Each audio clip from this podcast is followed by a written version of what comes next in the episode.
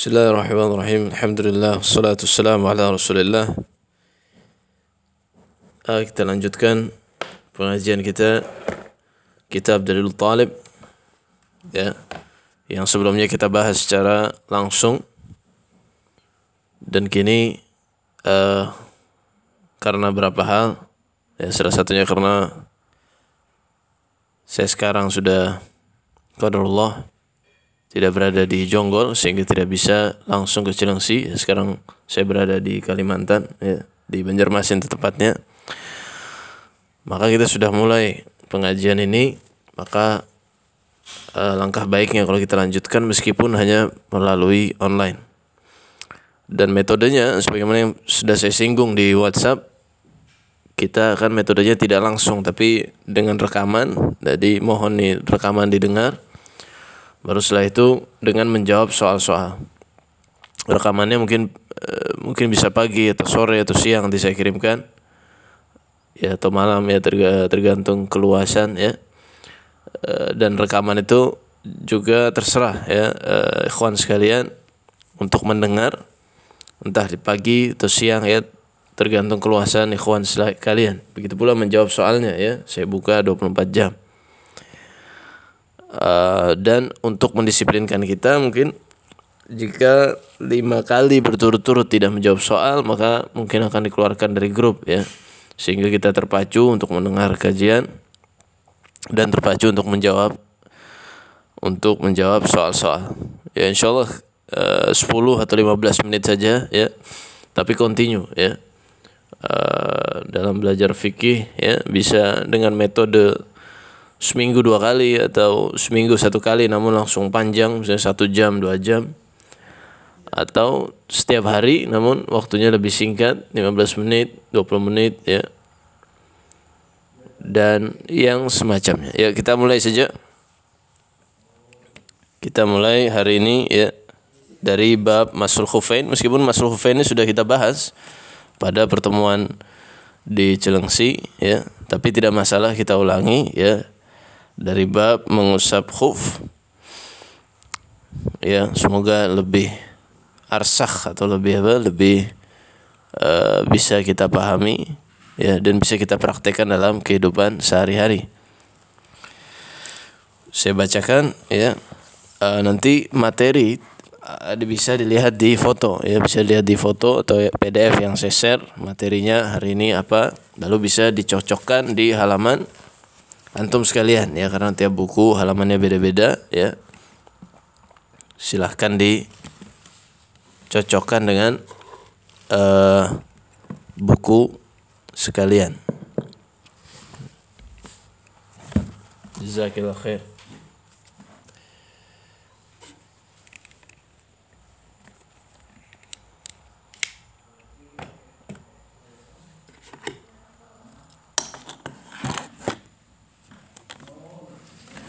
Baik, bismillahirrahmanirrahim. Saya bacakan Bab Mashul Khufain atau bab tentang mengusap 2 khuf. Ya, khuf ini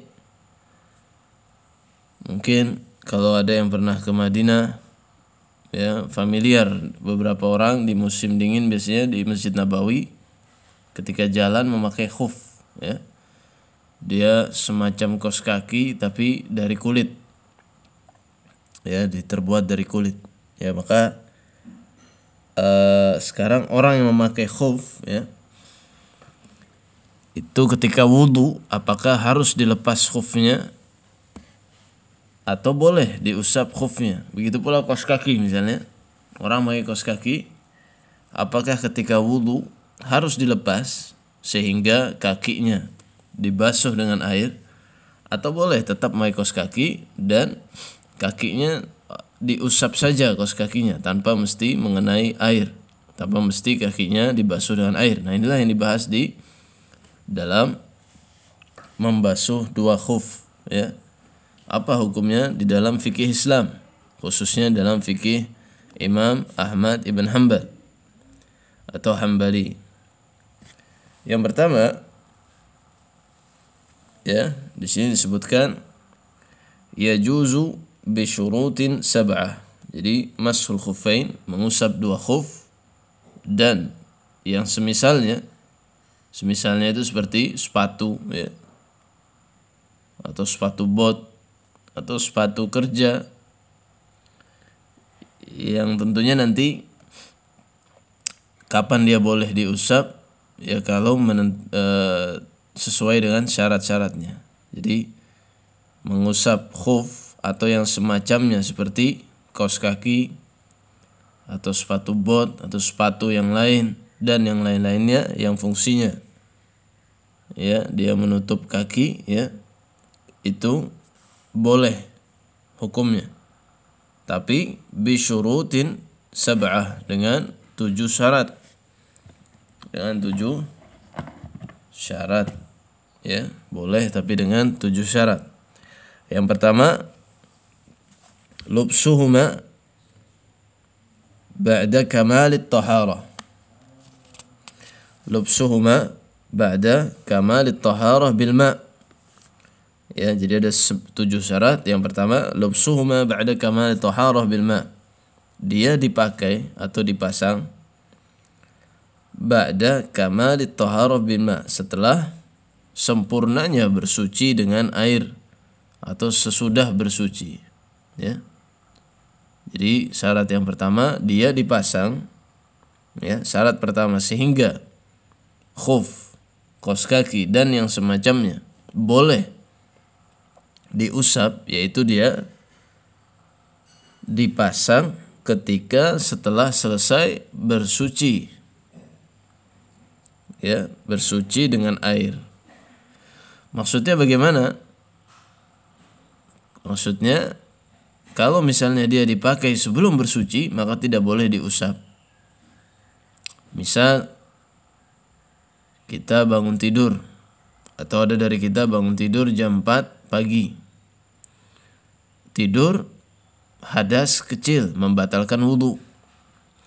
Nah, ketika bangun tidur karena hari itu dingin sekali, salah satu dari kita pakai langsung kaos kaki atau pakai khuf, misalnya dia dapat khuf dari Arab ya, atau ada yang jual, pakai khuf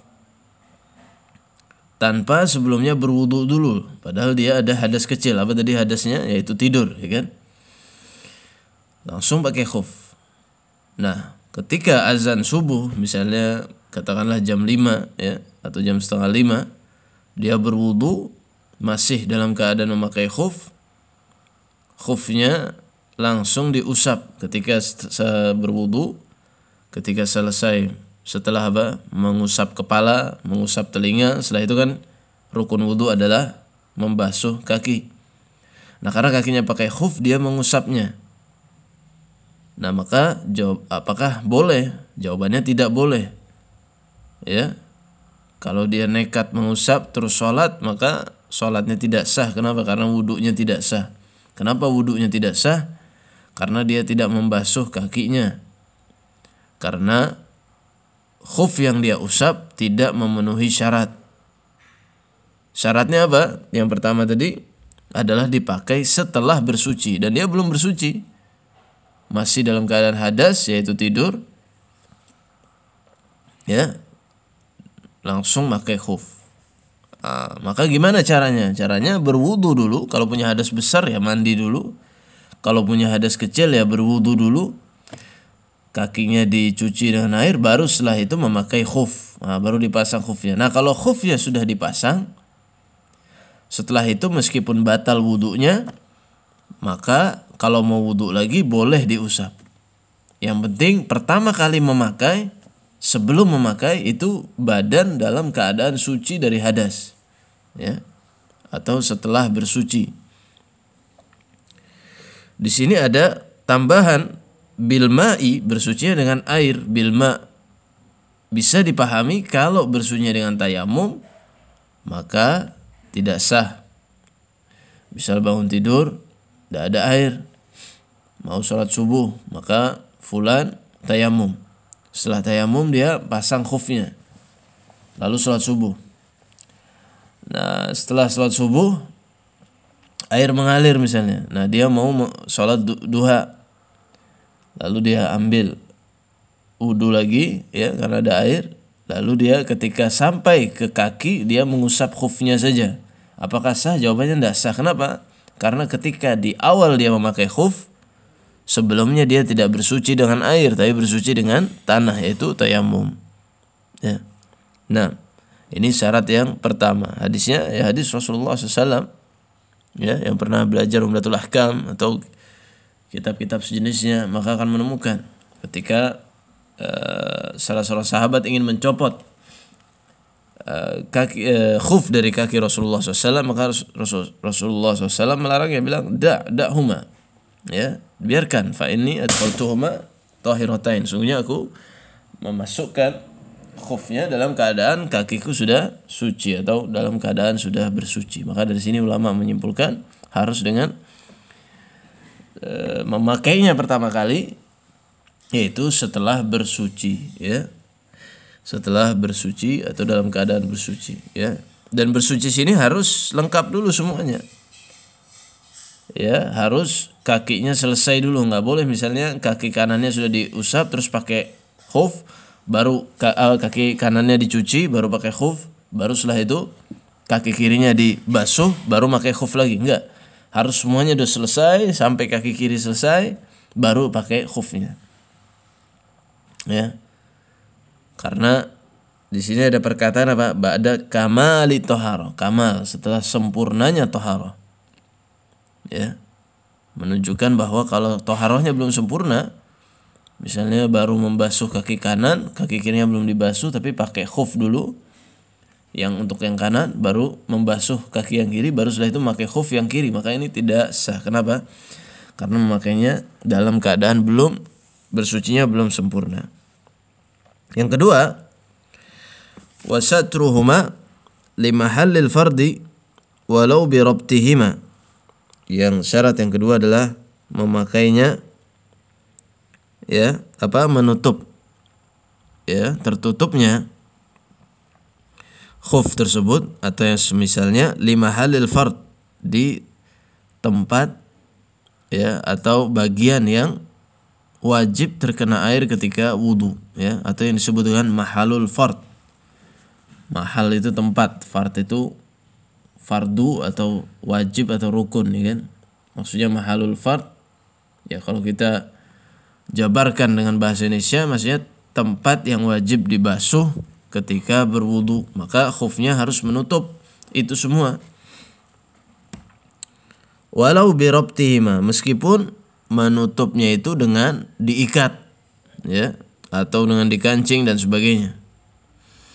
Jadi kaki yang basuh yang wajib dibasuh kan sampai mata kaki ya kan.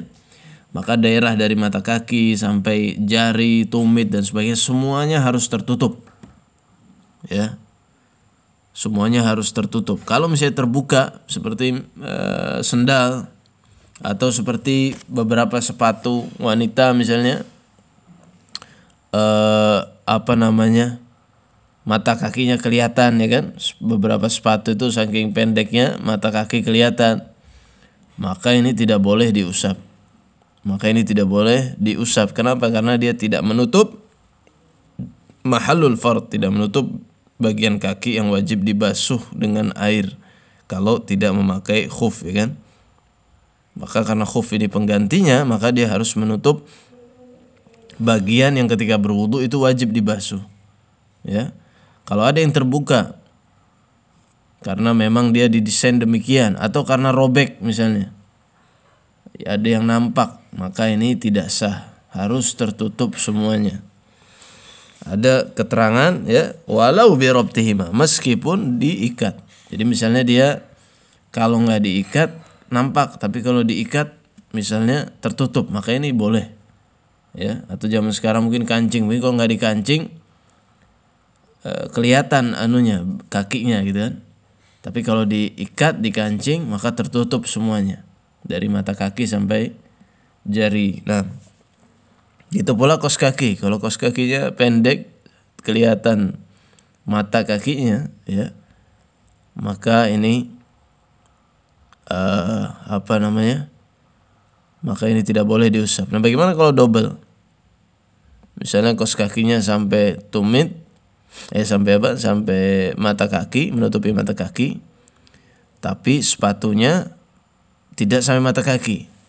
Sehingga kalau dia double makanya pakai kos kaki dulu baru pakai sepatu, tertutup mata kakinya tapi tertutup dengan kos kaki bukan dengan sepatu. Nah, seperti boleh diusap atau tidak? Nah, insyaallah nanti akan kita bahas di pertemuan berikutnya ya, ketika masuk dalam masalah memakai dua khuf ya, memakai dua khuf. Nah, tapi pada dasarnya itu tadi harus menutup semuanya ya. Sedangkan kalau memakai dua itu nanti masalah lain lagi. Nah, yang ketiga wa imkanul masyi bihima urfan. Nah, yang ketiga dia bisa dipakai jalan ya, urfan ya. Urfan bihima atau dengan khuf, dua khuf ini urfan secara urf.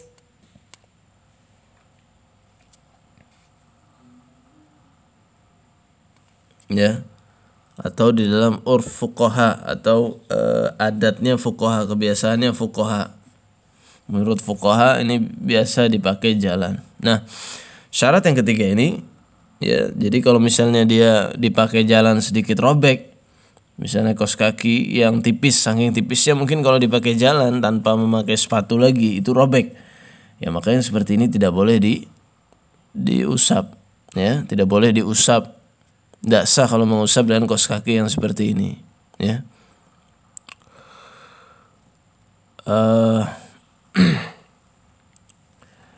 Namun hal ini sebenarnya ini menjadi perdebatan ya, di kalangan masyayikh mazhab Hambali ya, karena yang membolehkan memakai kaos kaki itu mazhab Hambali saja. Mazhab Syafi'i tidak boleh ya, mazhab-mazhab yang lain. Sedangkan mazhab Hambali boleh, tapi dengan ada syarat-syaratnya. Salah satunya bisa dipakai jalan. Nah, cuma dipakai jalan di sini apakah maksudnya jalan jauh ya? Yang jalan bebatu-batuan ya. Kalau dikatakan jalan jauh itu di gurun atau yang yang berbatu, jangankan kaos kaki, pakai khuf saja mungkin khufnya robek ya kan. Jadi dari sini terjadi perdebatan ya. Ada yang mengatakan kaos kaki kalau tebal nggak masalah ya, misalnya jalannya pun nggak mesti harus dia bisa tahan di jalan yang bebatuan, cukup misalnya jalan dari tehel ya, atau dari semen. Kalau dia pakai kaos kaki itu kira-kira jalan di semen maka tidak robek, maka itu sudah cukup ya. Nah, ya maka boleh diusap ya. Diusap tentu ada waktunya, tidak boleh misalnya bukan seminggu pakai kaos kaki, enggak, ada nanti waktunya dijelaskan insyaallah ya. Tapi ini kita bahas kapan sih boleh orang mengusap ya berhari-hari, atau bersolat ya batal terus diusap saja ketika wudu, yaitu jika memenuhi syarat-syarat ini ya. Tapi harinya berapa hari, waktunya akan sampaikan di ibarat atau perkataan yang selanjutnya nanti ya. Sekarang kita fokus kepada syarat yang keempat, wasubutuhuma binafsihima. Yang keempat adalah dia kokoh dengan sendirinya tanpa mesti diikat ya. Maksudnya dia tidak copot ya. Contohnya yang copot misalnya dia terlalu besar ya kan, khufnya terlalu besar, kaki orangnya kecil, sehingga kalau dia pakai itu copot, sehingga untuk merekatkannya harus pakai tali misalnya, diikat, maka ini tidak sah ya. Maka ini tidak sah. Kenapa tidak sah? Ya karena kalau mudah dicopot ya ngapain diusap ya kan. Kalau dia mudah dicopot ngapain diusap, lebih baik mencuci kaki ya. Ya mending dia mencuci kaki langsung. Nah, maka ini tidak termasuk khuf yang boleh diusap. Demikian pembahasan ulama-ulama madhab.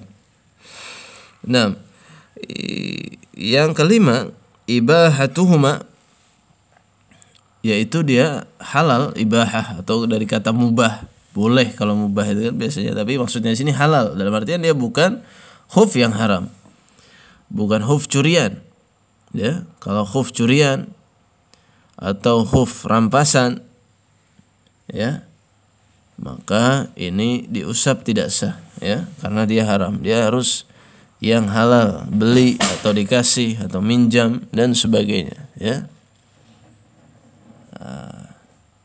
Kalau minjam tanpa izin, ya, boleh atau enggak? Biasanya anak pesantren kan minjam baju temannya di jemuran misalnya, atau minjam sendal temannya, ngomong minjam dalam hati minjamnya tanpa izin, ya, boleh atau tidak?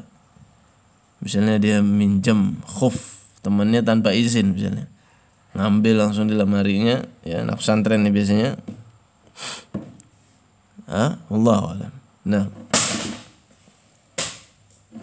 ya, jika nah, wa taharatu, yang selanjutnya yang keenam, wa taharatu ainihima, sucinya, taharah itu suci, ain, ya, atau zatnya, atau zat khufnya, ya, kalau khufnya dibuat dari kulit anjing misalnya, maka tidak sah mengusapnya. Atau misalnya dibuat dari khamar, misalnya khamar dicampur apa sehingga bisa menjadi seperti apa, bisa menjadi kaos kaki misalnya, maka ini kalau menurut madhab fikih Hambali maka tidak sah, ya, karena dari najis. Atau dari kulit buaya maka juga tidak sah, ya, karena hewan buas kulitnya dalam mazhab Hambali, pertama hewan buas itu najis, ya, hewan buas dalam mazhab Hambali najis. Lalu kulitnya pun, namanya hewan buas, kulitnya tidak bisa disamak. Kalau disamak pun tetap najis, ya, tidak suci, ya. Nah, maka kalau pakai kulit ular dan sebagainya maka tidak sah mengusap khufnya. Ya, sholatnya juga tidak sah sebenarnya, karena dia sholat dengan membawa sesuatu yang najis meskipun sudah disamak, karena dalam mazhab Hambali hewan buas atau ya itu tidak, kalau disamak tidak merubah status kenajisannya, ya, ya. Yang ketujuh, adamu wasfihima al-basharah, syarat yang ketujuh itu dia tidak menampakkan sifat kulitnya, ya, maksudnya tidak transparan, seperti pakai dari kaca misalnya, ya, atau tipis sekali sehingga kaos kakinya tipis sekali sehingga dari orang bisa melihat, oh itu kakinya hitam, oh itu kakinya kulitnya putih, ya, kira-kira ada yang melihat bisa terlihat, maka ini tidak boleh dibasuh, ya, harus dia menutup, ya, kulit tersebut.